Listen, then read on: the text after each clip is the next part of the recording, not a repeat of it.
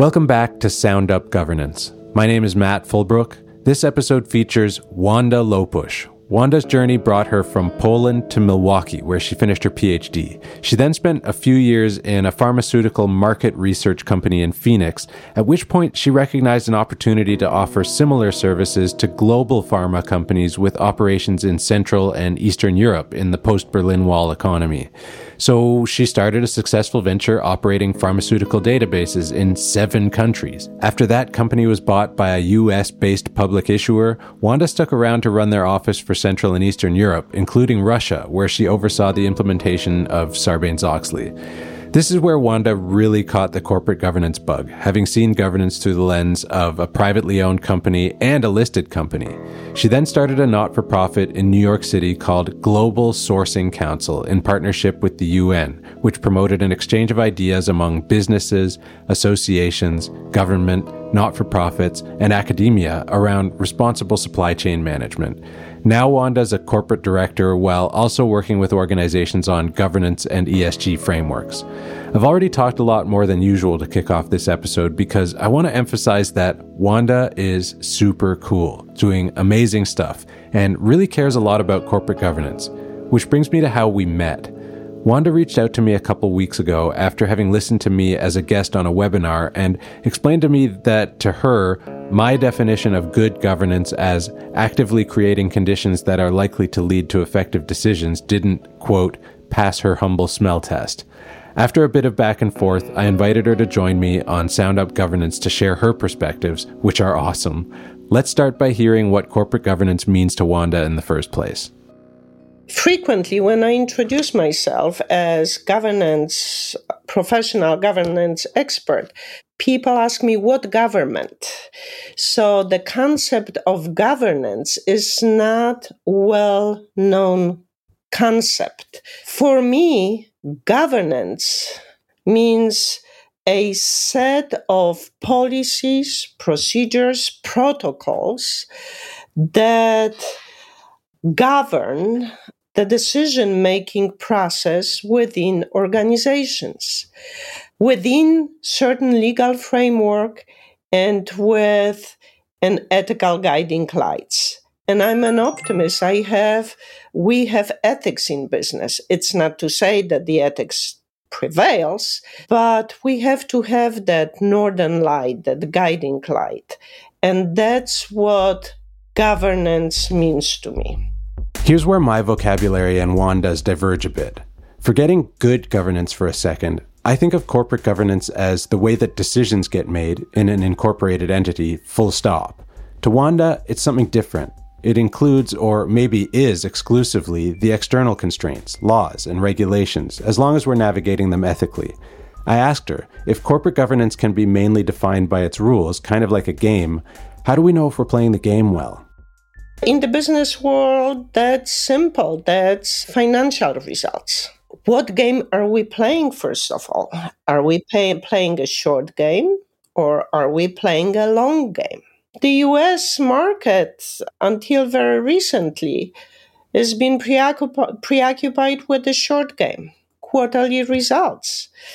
So, if you want to judge companies by the short games, of course, you work on short quarterly results, and there's enough wiggle room within a law that you can present the quarterly results in a certain light, according even to GAAP, But there's enough wiggle room within a GAAP system. Now, if uh, you play a short game and I play a long game, I need to prepare my field for the game for a long game.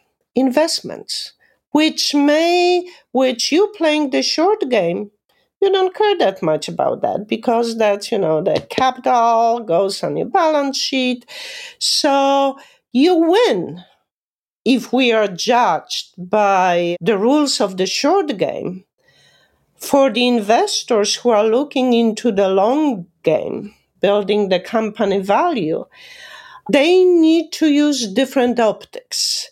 So, how do we know how we play that game again it's relative it's uh, the financial m- matrix is only one of the scores that will determine how do we play the game First off, I really liked that Wanda played along with my silly game metaphor. Second, I started wondering how this perspective on governance might work in a multi stakeholder lens. The long versus short perspective is tricky enough when you're just thinking about financial performance, but what about everyone who's affected by a corporation regardless of its financial performance?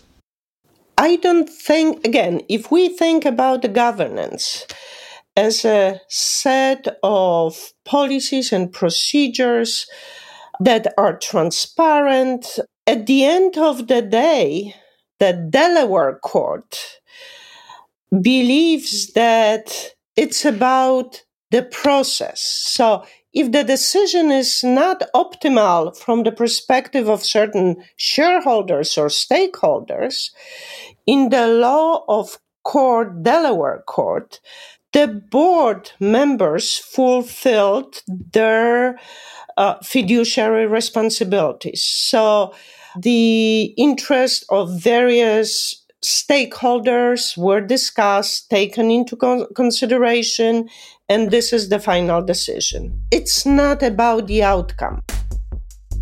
It was at this point that I started realizing that Wanda and I might actually agree with each other. If not 100%, then at least 80%. Probably the most important 80%, really.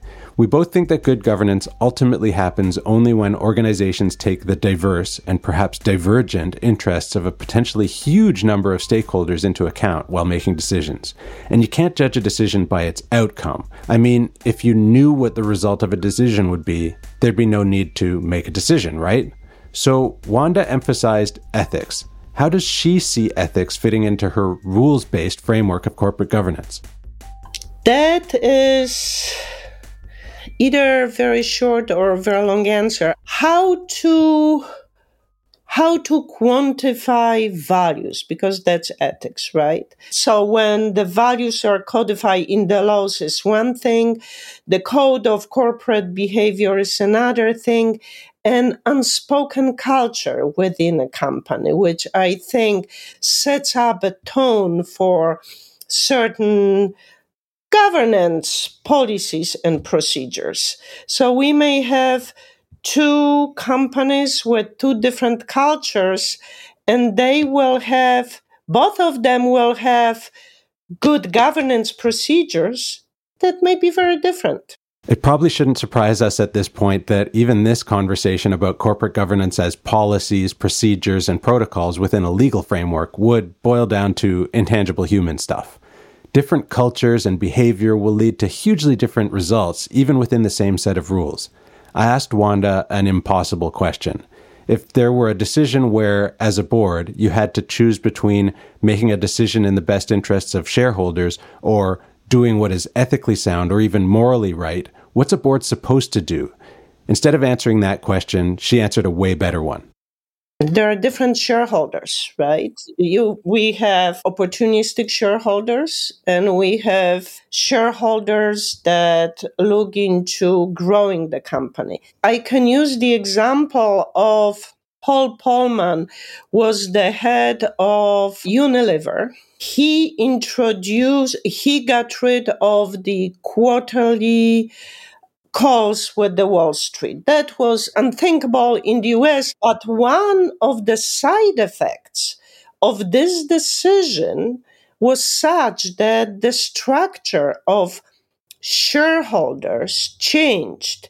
So about six to eight percent of opportunistic shareholders divested of the shares, which was exactly what Unilever was aiming to because their whole vision of building sustainable global organization required investments upfront, right? Which those opportunistic shareholders didn't like because the dividends were not that high. So, going back to your question, what's my ultimate responsibility? My ultimate responsibility is in the best interest of shareholders to build the value of the company. So if I will not satisfy, you know, those who want quick dividends, I can sleep well if that means that the investment is made in the area that will build the value. I love this Unilever example. There was even a study done a few years ago that found companies that report on an annual basis have higher sales as a percentage of assets, higher sales growth, higher ROA, and more. Why? Because quarterly reporting forces managers and boards into a short term decision making perspective. But I'd never thought about it the way Wanda put it. It also changes your stakeholders, or at least shareholders in this case. How cool is that? change your behavior so it's less appealing to opportunistic shareholders and they just go away. Before we wrap up this episode, I was curious to know if Wanda believes there's such a thing as best practice in governance, or in other words, a set of rules, policies, processes that should work well in all cases. I give you the quick answer. We need standards, but every situation is unique.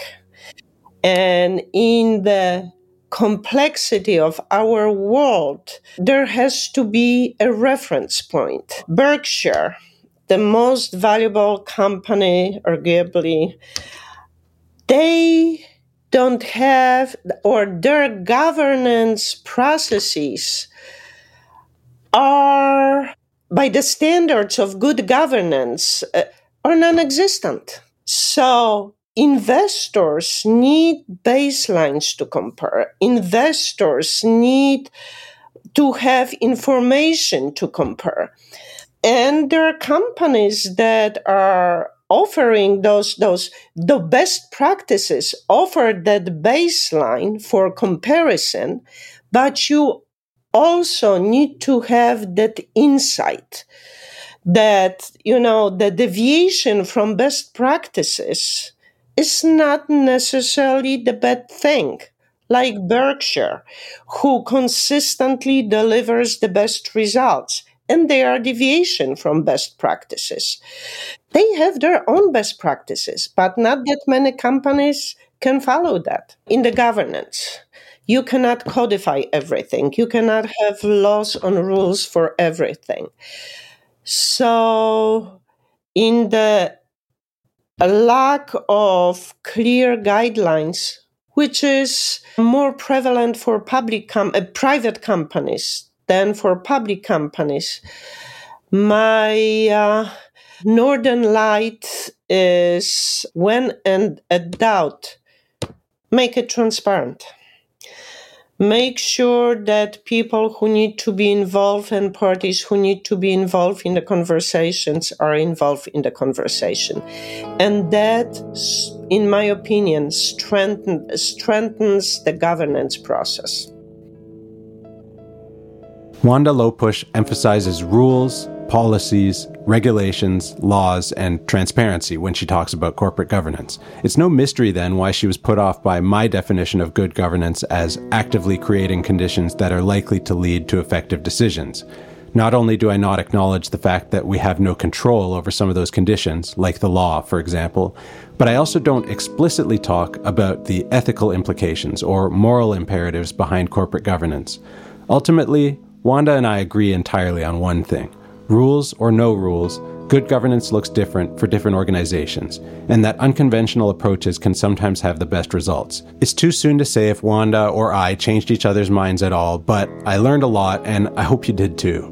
Thanks again for tuning in to Sound Up Governance. If you have any comments, ideas, or suggestions for guests you'd like to hear featured, send an email or voice memo to soundup at groundupgovernance.com. See you next time.